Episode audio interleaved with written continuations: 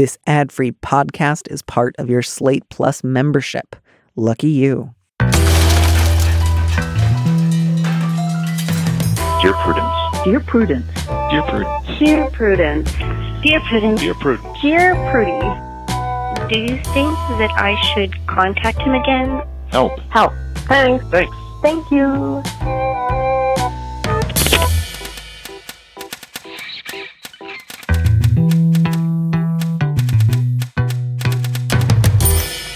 Hello and welcome back to the Dear Prudence podcast once again. And as always, I am your host, Dear Prudence, also known as Daniel M. Lavery. And with me in the studio this week is Christina Tucker, a contributing writer for Autostraddle and a rotating fourth chair on NPR's Pop Culture Happy Hour.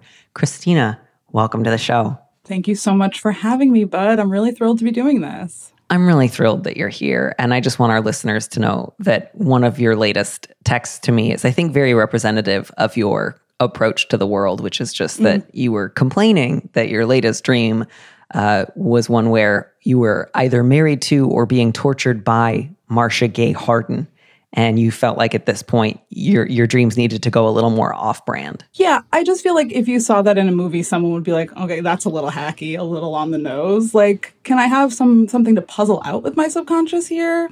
No? Yeah. Fine. Yeah, just oh, oh, a, a, a fraught sexual relationship with an icy MILF actress. That's Christina. Wow. Here we are.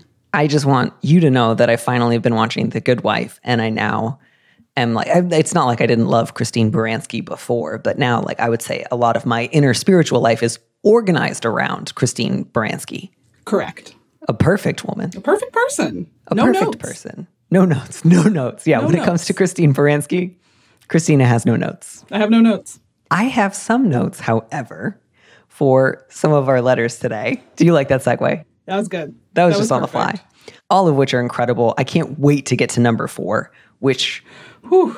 has everything, has everything. Hold your hats. Hang on to your Disney World themed hats because you're going to need them. A teaser. Mm-hmm, mm-hmm. Would you please be so good as to read our very first letter? I would. Avoidance etiquette. Dear Prudence, a woman I know is in a difficult situation. She's unhappy in her marriage. She has two adult children with disabilities for whom she is a primary caregiver, and she has health issues of her own. She has decided, while sheltering in place, to begin divorce proceedings. I understand a lot of couples are discovering their incompatibility, and I don't doubt that she's unhappy, but she's also asking that all of her friends donate money so she can hire an expensive lawyer. If there were a single fundraising page, I wouldn't mind so much and could opt out easily. But instead, she's sending out emails to all of her friends full of anecdotes about her sons, how much care they need, and how important it is that they get away safely, which is in quotes. I've known this woman for years, and she has never, to my knowledge, been physically abused. Given the personal nature of much of what she's shared with me about her marriage over the years, I'm confident she would have shared if she had. I understand that being a stuck in a house with a man that you don't like and high risk children is an awful situation, but asking for money during a time when most people we know are struggling themselves seems wrong to me. It is not my place to tell her to stop asking others. I just like her to stop emailing me. How do I say, please take me off your mailing list? I'm not giving you money without sounding like a heartless jerk? I've read this one a couple of times and Same. I feel like I don't know that I that I agree that like get away safely necessarily refers to physical abuse. Like she's the caretaker of two adult kids who it sounds like need her close to around the clock. Um, She has health issues of her own. She she needs money. I, I- would imagine at least some version of get away safely has to do with I, I need to be able to move out and afford to keep a roof over our heads so that we don't end up homeless. Right? Yeah, that's how I read Get Away Safely. I read it like as we need to get away and be in a position to care for these children and myself. Right. So I, I- I'm not sure that I agree with the letter writer that this person is exaggerating or misrepresenting the conditions of her emotional or personal life in order to extract money from people. Yeah, that's not yeah, that, that's absolutely not what I read from this from this situation and it's strange to me that like that takes up so much of the, you know, the, the letter writer's question, but then the actual, you know, thing that they want solved is like how do I get off this mailing list, which is like just set up a filter in your email so that goes to spam or something. Like that's not challenging. Right. You know, if you're that concerned about having this conversation with her, don't just set up a filter so that all of her emails go straight to spam.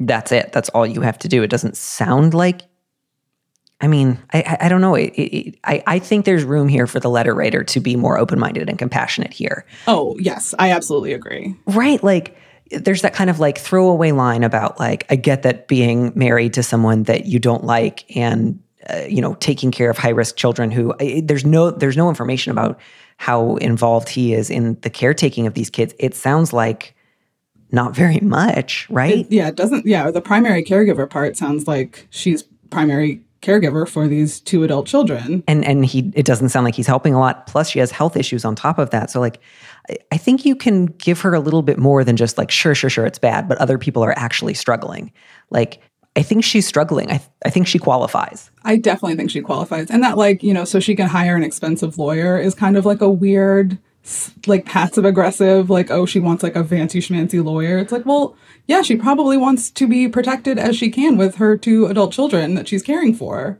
right and it's not like it's not like she's been accused of a crime and can ask the court to appoint her a lawyer you know what i mean like you have to pay for lawyers for a divorce you don't just get one for free Yeah, they're all quite expensive. Yeah, so I just I really disagree that it's wrong of her to be asking for money right now.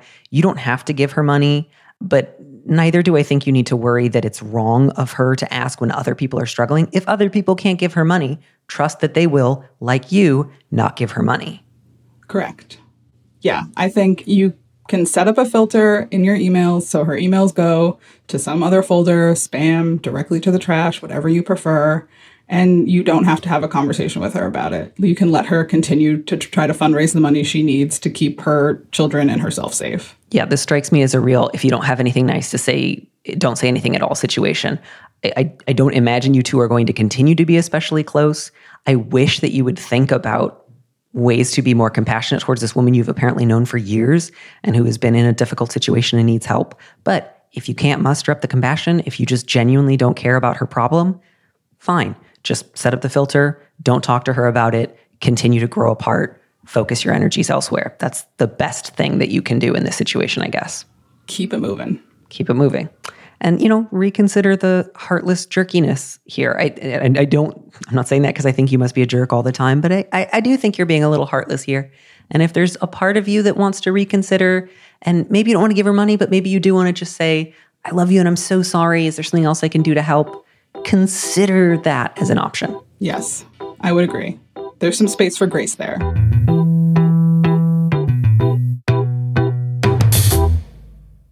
So we'll move on to a nice, straightforward one, which is great. Mm-hmm. And I would just like our readers to know that I'm in like day 10 of like that gross little Templeton rat beard stage where you're like, am I growing a beard or aren't I? What am I doing here? I look like a mess.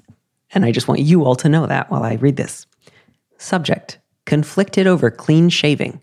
Dear Prudence, I've been with my husband for 10 years. Keeping the flame of passion alive is hard under normal circumstances, but we try our best. And I do love the way he looks. Now, though, we're both stuck at home, not seeing anyone else, and he's started growing a beard. It's really turning me off. I don't like kissing him with the beard brushing up against my face, and I don't like the way it makes him look like an old man. It's all white. However, I have always thought it was wrong for one person to try to influence another person's look. One of my ex boyfriends complained that I didn't wear high heels or, quote, dress sexy. I found that offensive, and I'm very glad that my husband doesn't say things like that. I find myself in a bind, however, because the thought of making out with my husband while he has this giant prickly beard is such a turnoff. Is it wrong for me to tell him that? I love this question. I do too. I thought this was very sweet. I, I, I think a couple of things. I don't agree that it's wrong for one person to ever try to influence someone else's look. Like that can range anything from I like the red coat better than the yellow to like, you know, wear high heeled shoes every day, even if it hurts for me, right? Like there's a lot of in between space where you can Yeah, a, those are wildly different scenarios. Yeah, yeah. So I, I don't think that the goal needs to be never express an opinion, never express a preference, never have any thoughts about somebody else's appearance. Obviously, rules of like politeness, respect, and minding your own business apply, but you know, it's not just like pretend you don't notice other people have an appearance. especially one that you are married to and are trying to keep that flame of passion alive. Yeah. And like to me, the thing that feels really obvious here is It affects the way it feels when you kiss him. It prickles, it brushes up against your face. It doesn't feel good. That's to me more important even than the fact that you don't love the way that it looks, which is like it makes it hard for me to kiss you. That is very different than put on high heels and totally overhaul your wardrobe because I think it would be fun. Yeah, I think there's a real you don't need necessarily even need to say to him that you don't like the way that it looks on him. You can just say that you don't like how it feels and maybe he could experiment with beard oil or conditioning it more or trimming it a little. Like there's some there's some work there's some room in here for both of you. Yes. And you can also like bring that to him and say like I love you. I'm sorry. I know this is relatively low level. I don't want to, you know, be policing your appearance, but it is hard for me to deal with the beard.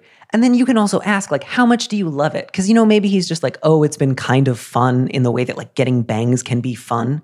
But he's not married to it and he's like, "Yeah, if it bugs you, I'll shave it." Or he might be like, "Oh, I really do like it." In which case then you kind of ask like, "Can you do the conditioner? Can you do the trimming? Can you maintain it in such a way that it's not totally rough and brambly?" Which would be super reasonable. Yeah, I kept waiting for, you know, the the part the part that was like, and he's really in love with his beard, which would make it a more difficult conversation. But if you haven't had that conversation yet, I think you're well within your rights to talk about this and ask, you know, how, why he's done it, if he's attached to it, and then yeah, you guys can find there's some definitely some common ground you can find here. Yeah, and you you know you follow the basic rules of like you don't you know run up to him and start screaming. It looks awful. Shave it off. Uh, if he tells you he really likes it, you know, listen, pay attention to that. Uh, don't be an asshole. But but but beyond that, you know, you are certainly allowed to have a conversation with your spouse who you live with and see like 24 hours a day if they're doing something that affects the way that you're intimate with one another. It's it's really not in the same ballpark as like I, I don't know, a boyfriend trying to tell you to throw away all of your shoes and and develop a foot ailment. I couldn't think of a foot ailment in time. But you know what I what I a mean. feeling that's what happened there. Yeah. Oh, speaking ailment. of foot ailments, that's the next one. That's amazing. I, I didn't even do that on purpose, but the next one is The about foot ailments. here. I These know. are just beautiful. Today is just like one long slip and slide.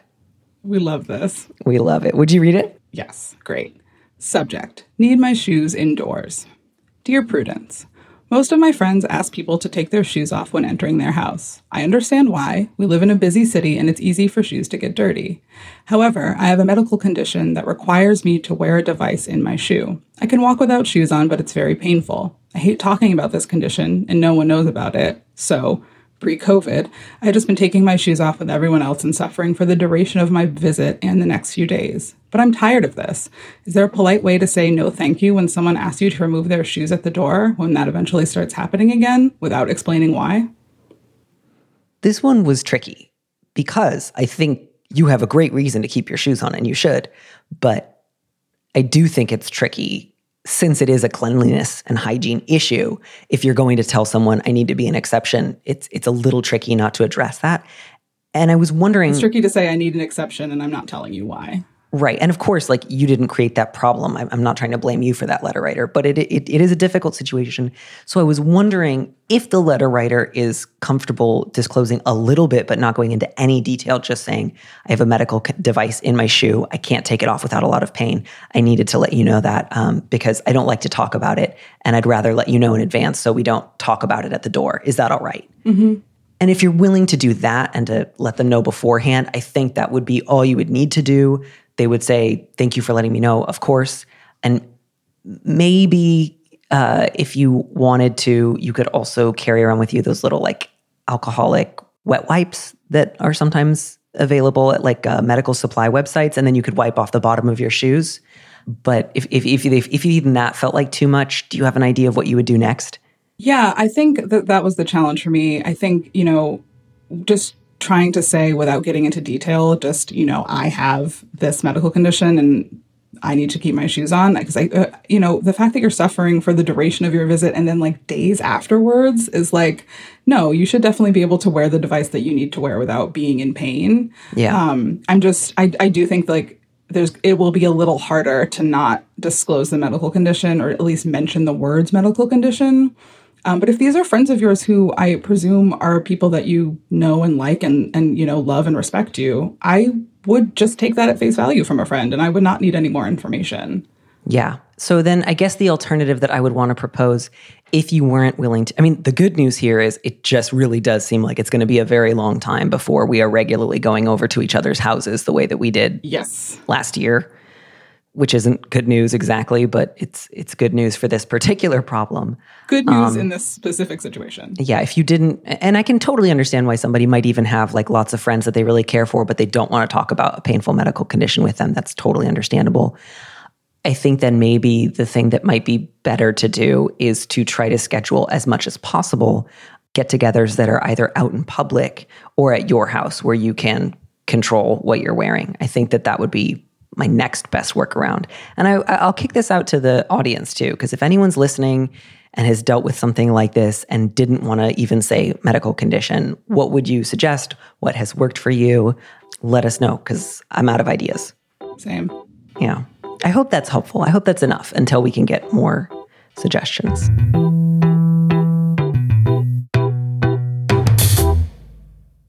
I'm so excited. We finally made it I'm so excited. to the letter I've been thinking about for days. Uh. And I've been imagining it being read aloud in your voice Oh, again boy. for days. Would you would you please read it just for me? You buttered me up so nicely on that. I was genuinely thinking this whole time. Thank God I don't have to read that letter. It's so long. You don't have to. You don't have to, but your no, but I'm so going to do it for you because you. have complimented me enough. And You're an that's angel. Thank really you. all it takes. You're my Christine Baranski. Thank you. Subject My Disney obsessed mother is trying to hijack my wedding. Dear Prudence, my entire life, my mother has been captivated by Disney. Our house was decorated from floorboard to rafter with Disney merchandise, and our years organized around visits to Disney theme parks.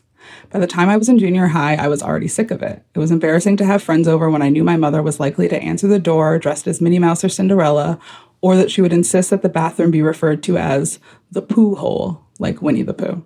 My father humored her for the most part, the angriest I've ever seen mom is when he claimed he couldn't remember any of the names of the seven dwarves. I realize now that he was trying to provoke her out of his own frustration. As an adult, I've tried to set boundaries when it comes to Disney, and for the most part, it has worked.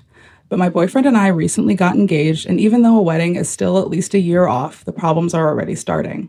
My mother has always regretted the fact that she was not able to have her own Disney dream wedding, and although I have made it clear that my wedding will not have a Disney theme, I did tell her that I will not fight her on wearing whatever she likes. If she wants to come to her only son's wedding dressed in full Tinkerbell garb, with my father in tow as Peter Pan, then that is between her and God. A few weeks ago, I received an email from a friend warning me that my mother approached them privately to tell them that she wants to surprise us and, quote, make our dreams come true on our big day. Without my knowledge or permission, she then asked for help in spreading the word that guests should attend the wedding dressed in elaborate Disney attire. She even sent the person a list of suggested characters to choose from. When I asked my father if he knew anything about this scheme, he was vague but said, Your mother just wants her two favorite Prince Charmings to have the most magical day of their lives. Prudie, we haven't even finalized our gu- guest list yet, and I don't want a magical day. I don't want to serve Dole Whip instead of cake, or be called Prince Charming, or to stare out into the crowd and see a bunch of dwarves and princesses staring back at me while I'm trying to get through my vows. How do I nip this in the bibbity bobbity bud before it's too late? I'm so proud and grateful that you made it through that last line without breaking. It was really hard. I just want to say, letter writer, first of all, thank you for this beautifully written letter. Um, every turn of phrase was a joy. It was, uh, you know, the, the line that really had gotten me was between her and God. Yes, I that's just, perfect. yeah. Just a Um, chef's kiss. What are your thoughts here? What do you just, just name a feeling, you know? Um, this is to me a little bonkers of your mother to be doing. Um, I think it's honestly we could say quite bonkers. Um, the fact that she, you know, was not able to have her own Disney dream wedding and has now supplanted this desire into you and your fiance's wedding that is, you know, over a year away and not even with a finalized guest list she does know that she is allowed to se- to throw herself whatever kind of Disney themed party she wants. Like she has to know this. She could do that for herself and not pin all of this on you two. Every moment, every new turn, I'm just like still shocked by. Yeah. The, um, without saying that all adults who are really, really into Disney are like this, I think. there's a real contingent of people who are not satisfied with wrapping their own lives around the Disney behemoth, but are like, the world should be Disneyland. And I think that's bad. I think it's concerning. Yeah, I mean, in the way that it would be if it were anything, right? Like if your mother were just like incredibly into Frasier or, uh, you know, the the works of Tom Wolfe, and she were trying to turn your wedding into like a Tom Wolfe day, and was texting everyone, be like, "Be sure to wear an all white suit like Tom Wolfe did." I'm sorry, you really killed me with the the like imagining a Frasier themed wedding. It's really just KO'd me.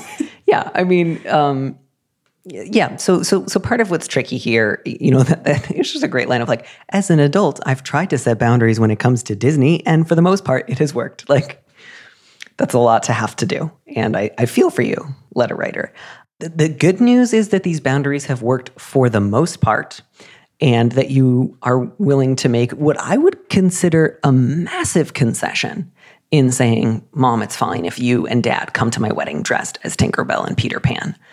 I would Yeah, put that in the same really category. loving of you. Yeah, I would put that in the same category as like a mother um, of a bride who's wearing a white dress saying, I'm going to wear a white dress too. Like it's in that category of disruptive.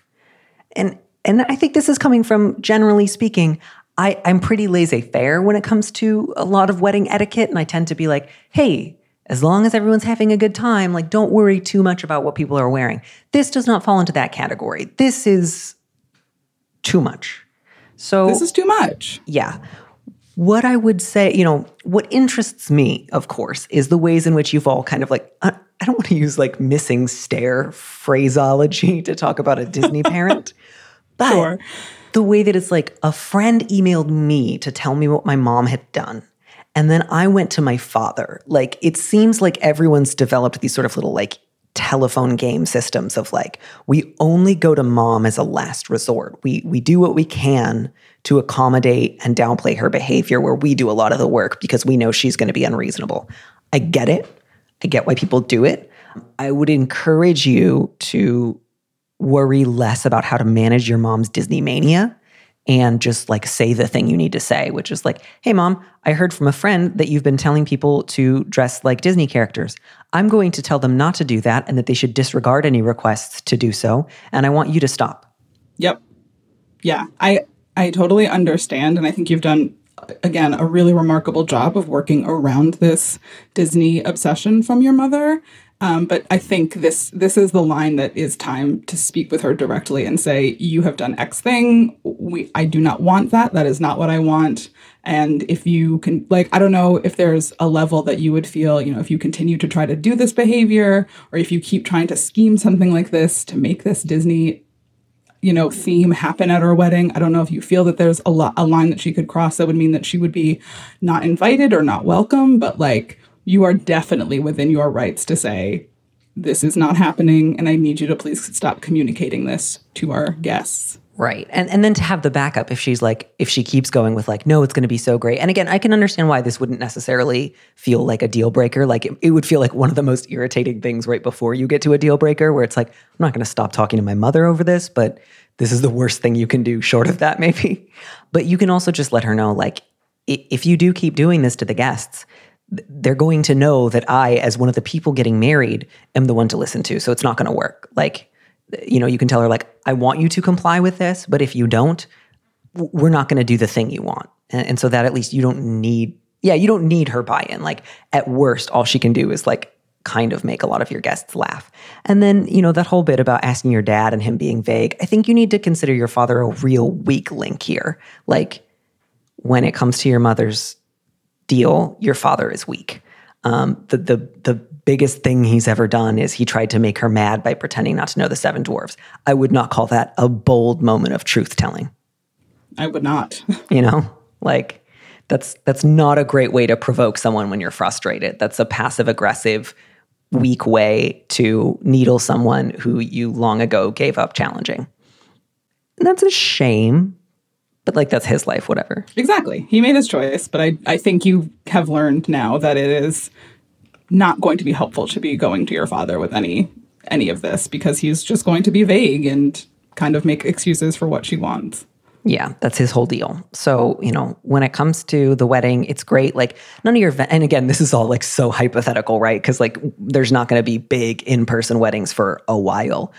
But we're, we're treating all of this as hypothetical. The great news is like whoever your vendors are, nobody's going to be like, well, the mother of the bride called and said we had to serve Dole Whip, so we threw out all the cake. Like, if she's not paying for it, which it doesn't sound like, I think you would have mentioned it, nobody's going to be taking her credit card on file and saying like she has the final word. So, you know, at worst, all she can do is like waste her own time and energy. You can just let her know like none of this is going to happen. This is my wedding. I, I'm not going to have a fight about this with you. It's not happening. Mm-hmm. Yeah. And again, you already gave her that she is welcome to come in full Disney garb. And I think that is honestly more than enough. It should and be. like I think kind of sweet. You know, I think like people, you know, I don't think it's going to like ruin your day. I think people are going to be like, "Wow, that's really something," and it'll give everyone something to kind of talk about, and that, that'll be it. it'll be memorable. Yeah, I think this is a- a sad thing because my guess is part of what she loves or feels that she loves about the Disney experience is some idea of like quote unquote magic um, and some idea of like quote unquote family. And this is actively disrupting her ability to make connections with other people. Yeah, I mean, when the father was like, "Your mother just wants her two favorite Prince Charmings to have their like this magical day," like it's clear that that's kind of where she has put all of her stock of thinking about how love and relationships. Yeah, it's like your mom thinks of you as two Ken dolls that she could dress Right. up. And it's just like, Which is, who doesn't want that from their mother, you know? I yeah, couldn't tell you. All right, let's move on to the next uh, letter. So the subject of this one is summer on hold, uh, and I just think it's really charming. It's also frustrating, and, and and I'm sorry for the letter writer, but it's it's charming. Dear Prudence, I'm 15 years old, and my two best friends are both moving away this summer because their parents are in the military. Before coronavirus, we had a bucket list of things we were going to do together before they moved throw a birthday party, go to the zoo, hang out at the pool, etc. Now, none of that will happen, and it's looking like I might not even get to see them in person again before they leave. Do you have any suggestions for supporting them during their move and also for making new friends when school starts again? I know this is a small issue compared to everything else going on right now, but I'd appreciate your input. I love a small issue. I do too. And, you know, it's it also is, you know, it's your two best friends. It's a summer when you're 15 years old. There's only a couple of summers as a teenager. It's not a nothing issue. Yeah, absolutely. I will definitely tell you, Christina, I had two responses to this. One was like a realistic, like, what could a person do in this situation? And the other one was like, what would a person in a in a YA novel do? Which was like, oh, you could like have a remote zoo visit and like make a bunch of pretend animals and like do a fun photo shoot. And then I was like, that sounds maybe exhausting and maybe whimsical, and I can't tell which. Yes, and I think for the letter writer, they're going to have to decide like what their personal threshold of like whimsical, you know, uh, remote hangs slash exhausting remote hangs. Right. Uh, are there it, like what what li- limit they'll hit of doing that? Because I do think that's you know kind of the obvious but easiest solution is you know make sure that you guys are chatting and seeing each other and trying to play you know there's the virtual games that everyone can do these days you know there are definitely ways that you can stay in contact Yeah. um, but it is hard to kind of figure out what the best way to support someone during a move is and you know and, and how to keep safe and distanced Yeah, I mean, in terms of your own personal threshold for like kind of whimsical, fake versions of the things that you wanted to do together, I was going to say, like, oh, that sounds tiring. And then I was like, I don't know. When I was a teenager, like sometimes my friends and I in the summer would go around and wake each other up as early as possible in the morning. And whoever got woken up last had to take everyone else for pancakes.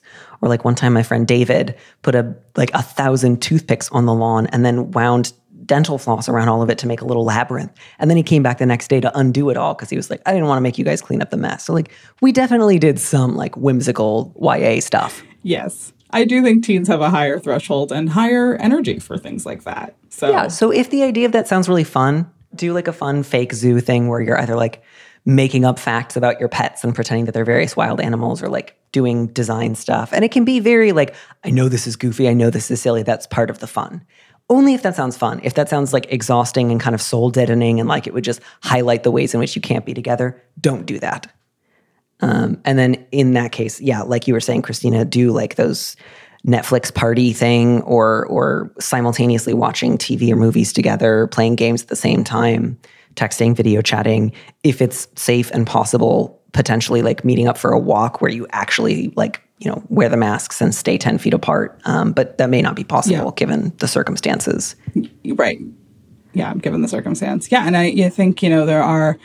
My friends and I have been doing like weird presentations to, for each other on Zoom. Um, a good friend of mine did a presentation about what kinds of melons mean what about what kind of person you are. It was fully made up, but it was fun, and we all got to laugh. that's delightful It was quite delightful. So I think there's definitely, you know, there's some space to keep it um, silly and fun. Um, and I would also, you know, when they move, I think there's definitely options for like, you can put together a care package and send them something like that. yeah care packages are great Yeah. Who's never, never mad about getting a care package?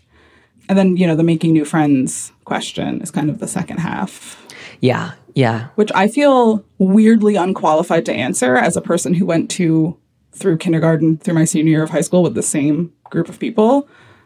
luckily i moved in the middle of high school Oh, see, this is great because I was like, oh yeah, I guess you would have to make friends again. Like that's a thing that people do is make friends in high school. But I was like, I don't know, it was the same ten kids. We all Yeah. knew each other. i mean the, the first thing is like i don't know if your school is going to be in person in the fall so Also, that that's one way in which you you may still just be mostly relying on your friends from a distance that you already have in which case you can kick that can down the road you know having moved across the country in high school one of the things that was really hard was it wasn't even like oh there's one person i know here a little bit from junior high it was I, I knew nothing about anyone. Everyone was the same level of a stranger to me.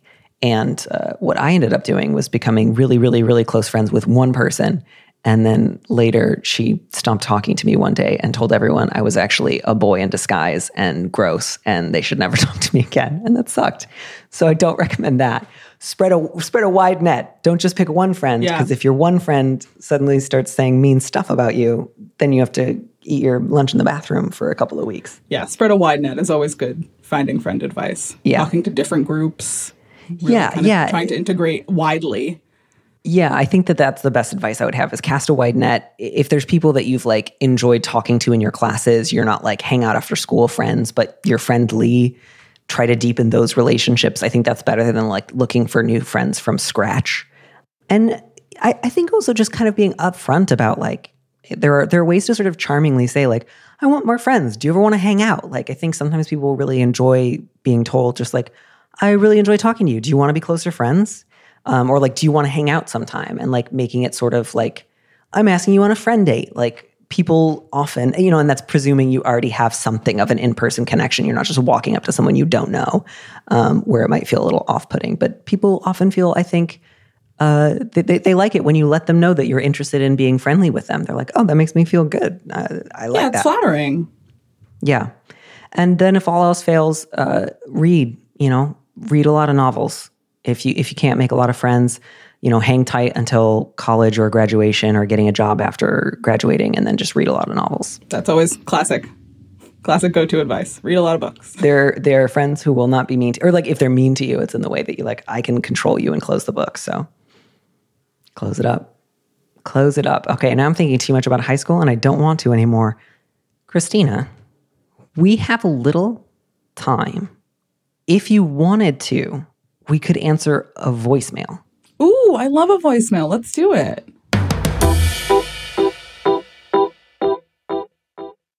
Hi, Prudence. Um, I'm a huge fan. Uh, I was wondering if you could help me out with a script. So I was uh, raised culturally Jewish. My mom is Jewish, and my dad, uh, even though he's agnostic, comes from a Mormon family. Uh, m- his parents were pastors, so they're very rooted in that tradition. So this past Christmas, I made a point of celebrating Hanukkah with my mom alongside the family's Christmas celebrations. And um, my aunt, who is really wonderful and well-meaning, um, has been extremely lovely about providing a menorah and connecting with my Judaism. She often sends uh, letters and articles to me. She cuts out articles from the newspaper, which is about my interests, which is incredibly sweet. And as an effort to connect with my Jewish identity, uh, she has been articles about Judaism. Um, you know, uh, articles about Bernie Sanders, about issues happening in Israel and the wider diaspora, all of which are great. But the wide bulk of these uh, tend to be uh, about the Holocaust. And I was wondering if you could provide a script for me to um, address that. If you send a Jewish person a lot of articles about the Holocaust, that is extremely traumatizing. Um, but I also want to address that she is well intended and um, that she doesn't mean anything but to connect with me in this manner.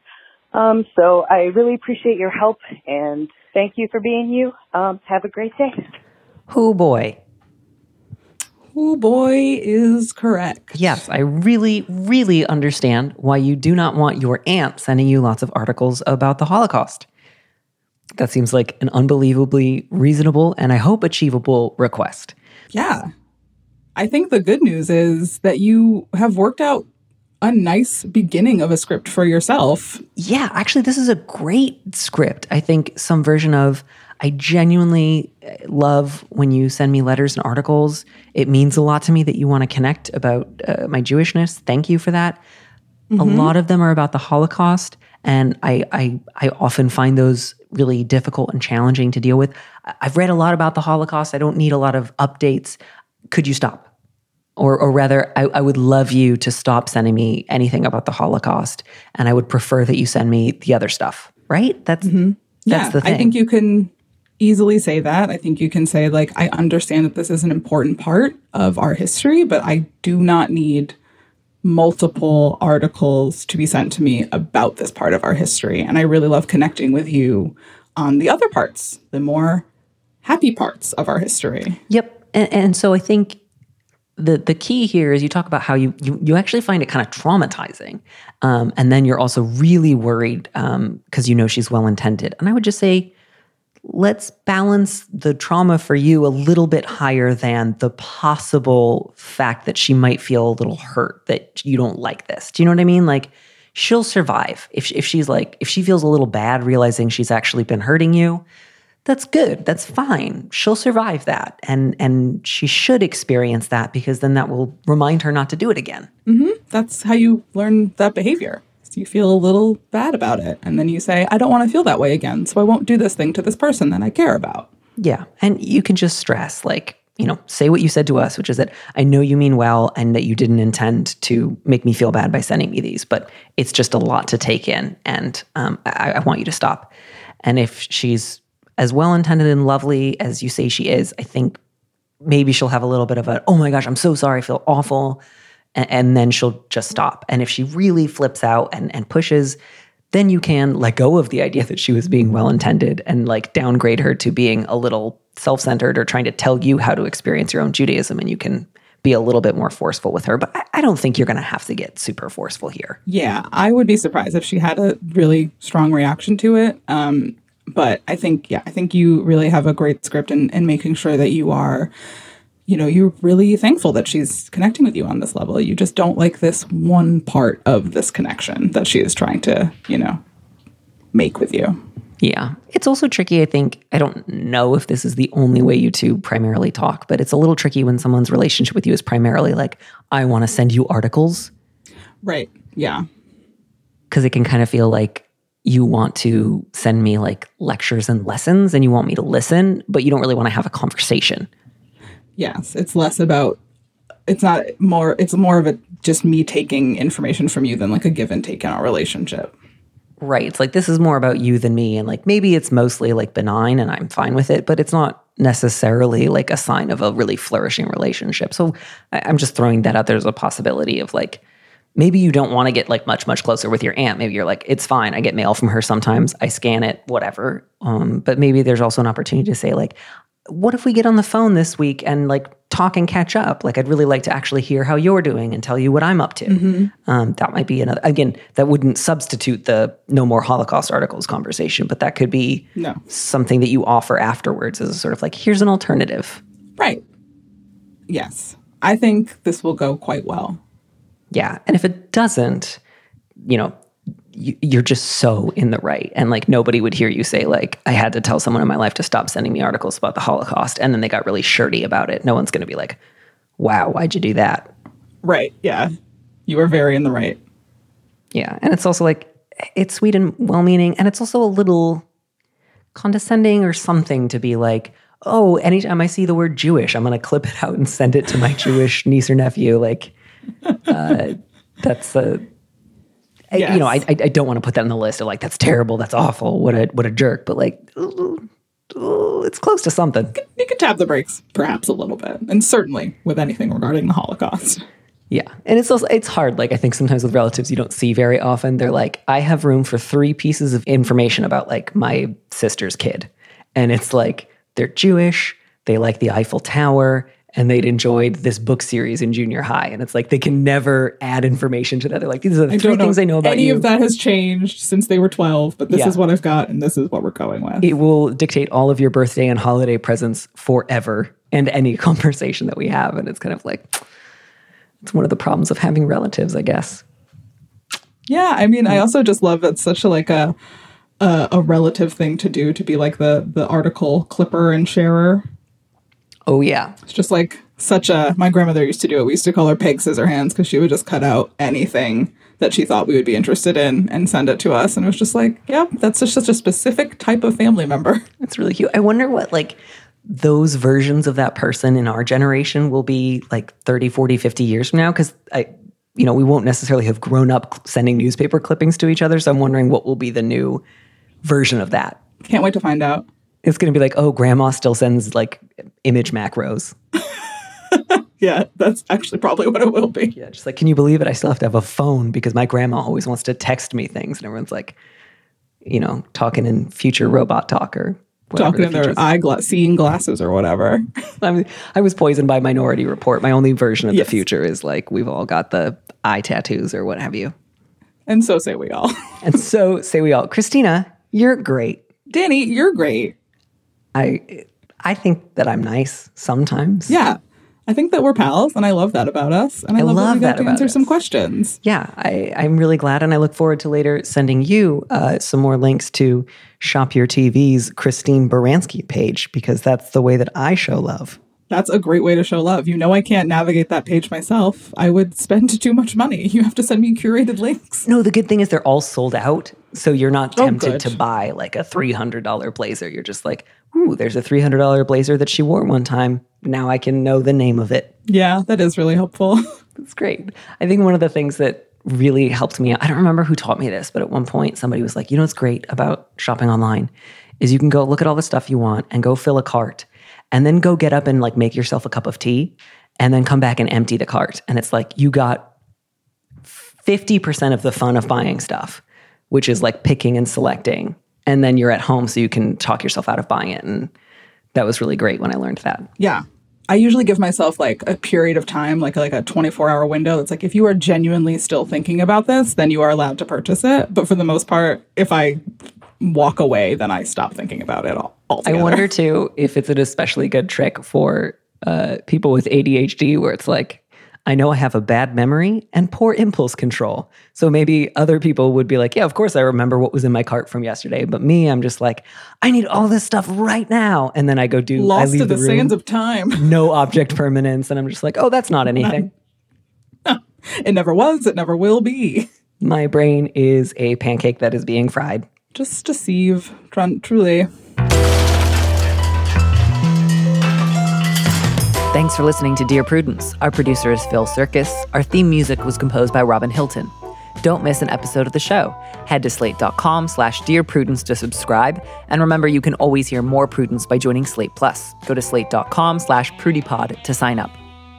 If you want me to answer your question, call me and leave a message 401 371 DEAR. That's 3327. And you might hear your answer on an episode of the show. You don't have to use your real name or location, and at your request, we can even alter the sound of your voice. Keep it short 30 seconds, a minute tops. Thanks for listening.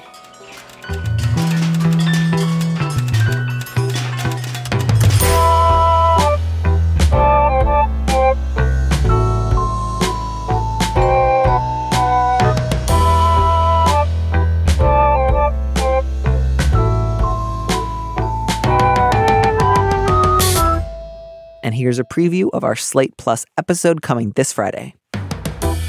This whole thing where like your husband treats you like kind of like a, a refrigerator that's malfunctioning half the time needs to stop. Right. right? Like he's genuinely being like, fridge isn't working. It put artichoke hearts in my food. Yeah. And it's not that I hate artichoke hearts, it's just I don't particularly like them. Just like you're talking to the mother of your children who every day makes three meals for your kids and for you every day. The more we talk about it, the madder I'm getting. To listen to the rest of that conversation, join Slate Plus now at slate.com forward slash prudiepod.